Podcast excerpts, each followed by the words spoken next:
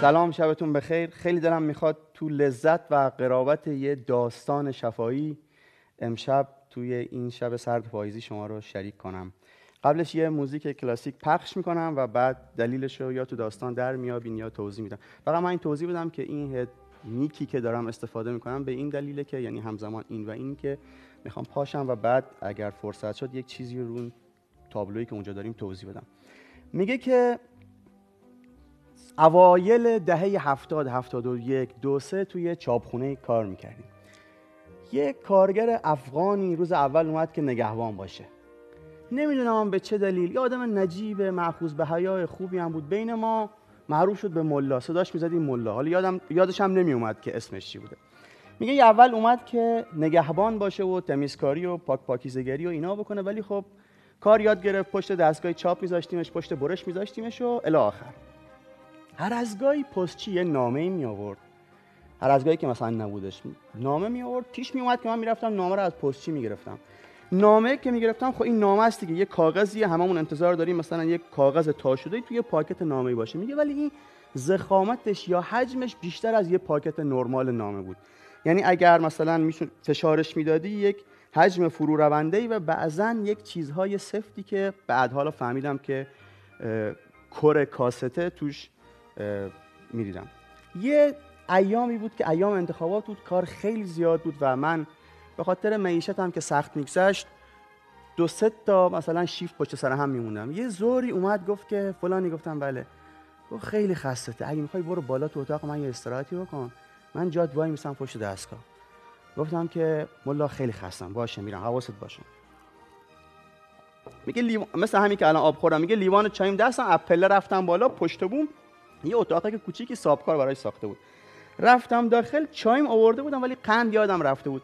یه پارچه بود جلوی تاقچه گرفته بود. پارچه رو پس دادم که قند پیدا کنم قندون بردارم چای بخورم. پارچه که پس دادم دیدم یه ردیفی کاست موسیقی کلاسیک و موسیقی های عجیب غریبی که هیچ نسبتی با ملا و او وضعیتی که ما توش کار می‌کردیم نداشت. یعنی اصلا موسیقی نبود که کسی از ما به صرافت ای بیفته که بخواد یکی از اینا رو گوش بده. میگه خیلی برام جالب بود. یکیش برداشتم آوردم گذاشتم. میگه مثلا شاستاکوویچ برداشتم آوردم. ضبط باز کردم دکمه فشار دادم. حالا منتظرم که این شاستاکوویچ کیه؟ اسمش می‌خوره که روس باشه. حالا می‌خواد چه توش بخونه چه بخش بشه. دیدم یه صدای ونگ ونگ گریه یه بچه بعد یه ننه آرومش می‌کنه. بعد یکی یه کمی افغانستانی یا حالا مثلا هزاره یا پشتو هرچی یه کمی می‌خونه. بعد نوار کوتاه زود تموم میشه.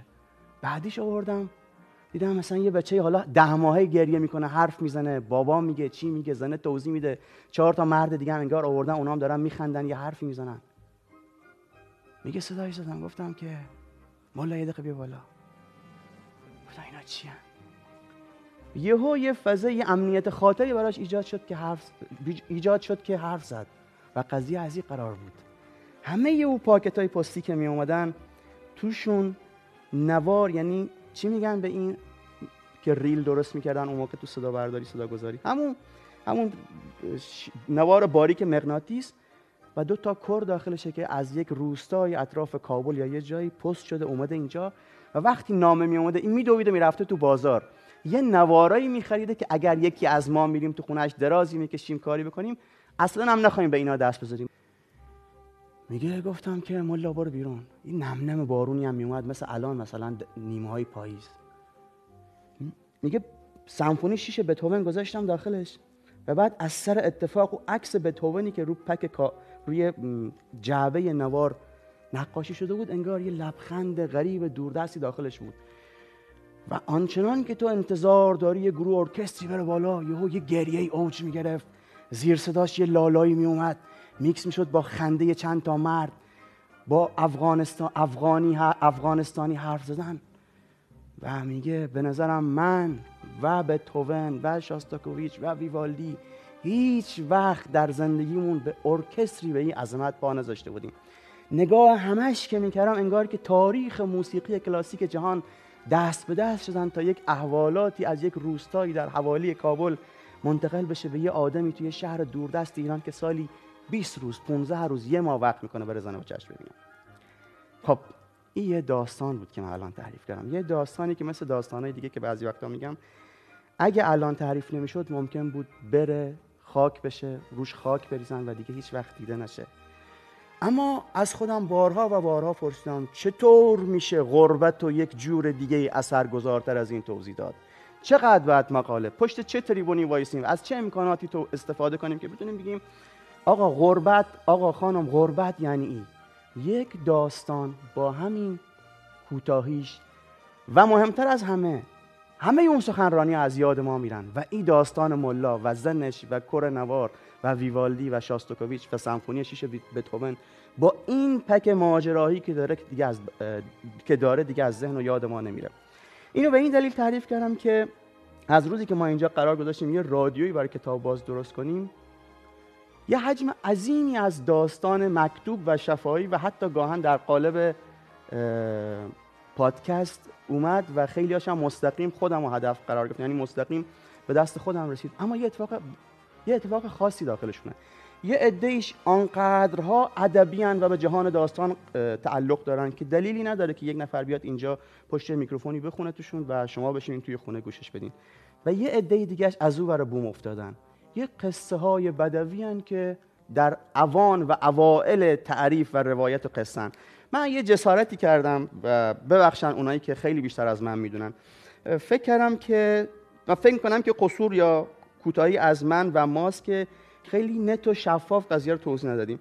من می‌خوام یکم شماتیک و خیلی ساده موزیکم دیگه قطع کنم که بیام اونجا حرف بزنم. اینو توضیح بدم که قصدم چی بود و جبران اون قصوری می‌کنم که تو جلسه اول در مورد توضیح دادنش. آه یه چیزی یادم رفت. گفت که بهش گفتم که ملا خب یکی نیست که یه چیزی بنویسه اونجا. اینجا هم آدم هست که بخونتش که. گفت چرا هست؟ نمی‌تونه. گفتم یعنی چی؟ یعنی نمی‌تونه بنویسه. آدم سواددار دورتون نیست. گفت چرا؟ سواد که داره ولی نمی‌تونه. میگه این نمی‌تونه یه قسمتی از زندگی منو تحت تاثیر قرار داد. منظورش این بود که یعنی بعدها به این فکر کردم که لوازم نویسندگی فقط کلمه و سواد و اینکه یک دایره واژگان بزرگی داشته باشی نیست. نویسنده کسی است که می‌تونه احوالاتش رو ترجمه کنه و به کلمه کلمه ای مناسب فعل و انفعالات شیمیایی توی مغزش و اندامش پیدا کنه و بعد اونو نقاشی کنه روی کاغذ. یک کسی که قدرت ترجمه داشته باشه. خیلی وقتا یک نویسنده یک فیلمسازی حرف عجیب غریبی نسبت به یک فیلسوفی یا یک مثلا روزنامه‌نگاری نمی‌تونه بزنه. ولی فرایند تبدیل و ترجمه اون احساس برای مخاطب خیلی جذابه. خب حالا برگردم سر اون چیزی که می‌خواستیم بگیم و مشکل از کجا آغاز شد. ما مثل همه دستاوردهایی که بشر داشته تو زندگی در شیمی در هوافضا در فیزیک در ریاضیات هر چیزی روایت هم فی نفسه یکی از دستاوردهای بشره. یعنی از یونان باستان می‌تونی ادامه دنبالش کنی تا برسی به اینجا و برسی مثلا به سروانتس و بگی حالا سر روایت کج شد و ادبیات مدرن به چه سمتی رفت. ولی همشون در یک چیزی مشترکن و اون قصه است. قصه تغذیه کننده و تأمین کننده و نقطه عظیمت داستانه. مدرن و معاصر می‌تونه باشه. کما اینکه می‌تونه تغذیه کننده سینما باشه تئاتر باشه موزیک باشه و حتی تجسمی. حالا خود این برداره هم بگم که متراژش یعنی به لحاظ متریک معنا برداره. اگر این فصلی باشه که ما دور آتش یا درون غار میشستیم و قصه یعنی شرح ماوقع را می‌دادیم اینجا می‌تونه به یک نقطه‌ای مثل امروز و همین امشب باشه که ما به به, یک وجهی و یک دستاوردی در روایت می‌رسیم که حتی می‌تونیم روایت رو نقص کنیم حتی می‌تونیم قصه رو نقص کنیم و می‌تونیم المانهای اصلی قصه مثل کنش مثل قهرمان ضد قهرمان و هر چیزی. آن چیزی که ما اینجا دور این میز دنبالش میگردیم و مناسب به حال اینه که شفاهی ارائه بشه چه در قالب پادکست چه اینجا که مثل یک میز رادیو و بتونه یک نفری در فواصل شنوایی کلمات حزمش کنه و جذبش کنه یک فاصله مثلا اگر فرض کنیم الان این 20 سانته یک فاصله 7 سانتی از اون اجداد قصه گوی ماست. من خودم فکر می‌کنم این سلیقه شخصی منه و اصلا قابل تعمیم نیست. من به شخص فکر می‌کنم مثل هر چیزی که زیاده روی درش یک چی میگن؟ یک تاوانها و یک بلاهایی و یک کجروی هایی رو شامل حالش میشه. اینکه روایت هم من فکر می‌کنم یک مثل غذا خوردن. غذا خوردن باعث سیری آدم میشه از یه جایی به بعد باعث چاقی میشه. یا ورزش باعث سلامتی میشه از یک جایی به بعد باعث استرس و تخریب و هر چیزی. من فکر می‌کنم تا اینجا برامون بس بود. یا حداقل برای یک توده غالب در اجتماع برای یک برنامه مثل اینجا این فاصله 7 سانتی متری مثلا از این پیشرفت 20 سانتی متری کفایت می‌کنه. یعنی ما اینجا رو 20 سانتی متر تعریف کردیم. من میگم یک فواصل این این قدی برای ما بس. این این چه فاصله است فاصله است که هنوز یک حرارتی از آتش بهش می‌رسه از امکانات بشر و دستاوردهایی که توی طی سالیان برای تکنیک و فن روایت به دست آورده هم استفاده می‌کنه ولی آنقدری نیست که خودش مسئله خودش بشه. یعنی یه ادبیاتی بشه که میگه که اصلا من لذت قصه رو به کنار اون که ازش گذاشتم من خودم می‌خوام یه لذت تازه خلق کنم. این حداقل برای این میز ما و اینجا که می‌خوام در موردش حرف بزنیم کمکمون نمی‌کنه. بنابراین یک چیزی می‌خوام مثل همین روایتی که گفتم از یه آدم قشنگی که حتما دعوتش می‌کنم میاد اینجا میشینی با هم حرف می‌زنیم.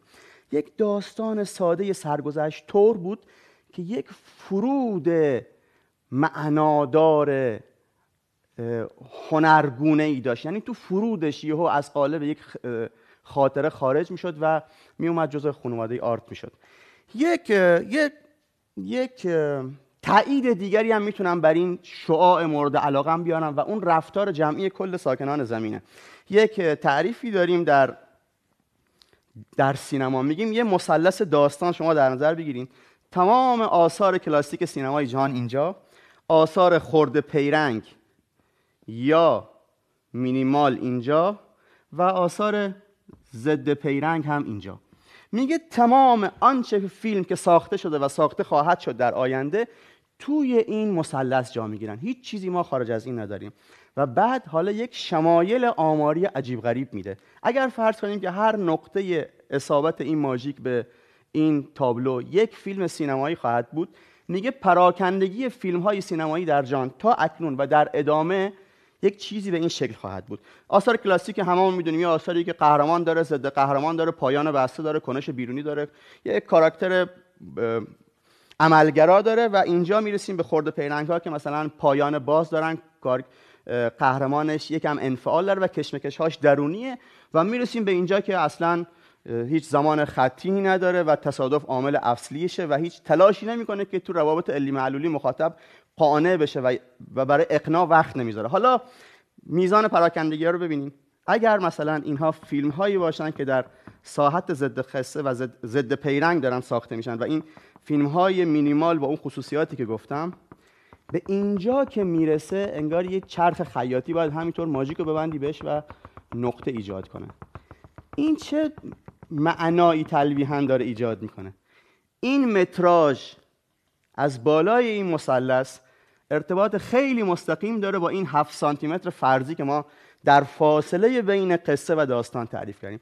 این دیگه سلیقه نیست. این دیگه واحد آماریش یکی من نیستم. این تمام کمپانی های جهانن که رو جیب مخاطبش در سر تا سر جهان و همه قاره های جهان و عادت جمعی ساکنان کره زمین حساب کرده. یعنی کماکان یکی بود یکی نبود داره میفروشه. پس کماکان یکی بود یکی نبود فکوس می‌کشه و توجه به خودش جلب می‌کنه. این کل چیزی بود که می‌خواستم بگم. یه چیز دیگه هم که به عنوان آسیب شناسی آثاری که می‌رسم بهش رسیدم این که باید یه کمکی بگیرم از سید مرتضی آوینی. یه بحث خیلی جالبی می‌کنه. میگه اگر التزاز نباشد اصلا آرت شروع نمیشه هنر شروع نمیشه. چه سالن تئاتر باشه چه چند ورق داستان باشه چه فیلم سینمایی و هر چیزی. پس ساعتامون رو با هم ست کنیم که ما میریم که لذت ببریم. میگه حالا بیایم فرض کنیم که این لذت یه نموداری داره. یک نموداری به این شکل. میگه بیایم خیلی شرقی و خیلی ایدئولوژیک هم به قضیه نگاه کنیم. یه طرفش میشه آثاری که کلا می‌خوان یک چیزی بگن و به تو عبرت بدن. و یه سری کارهایی هم که به تعبیری 6 هشتن. فقط می‌خواد یعنی هیچ فرقی نمی‌کنه که مارپله بازی کنی تخمه بخوری یا این کارا رو نگاه کنی. صرفا سرگرمی سازیان دو تا اسم برای اینا نگاه انتخاب می‌کنه. میگه این سر نمودار عبرت باشه و این سر نمودار غفلت باشه.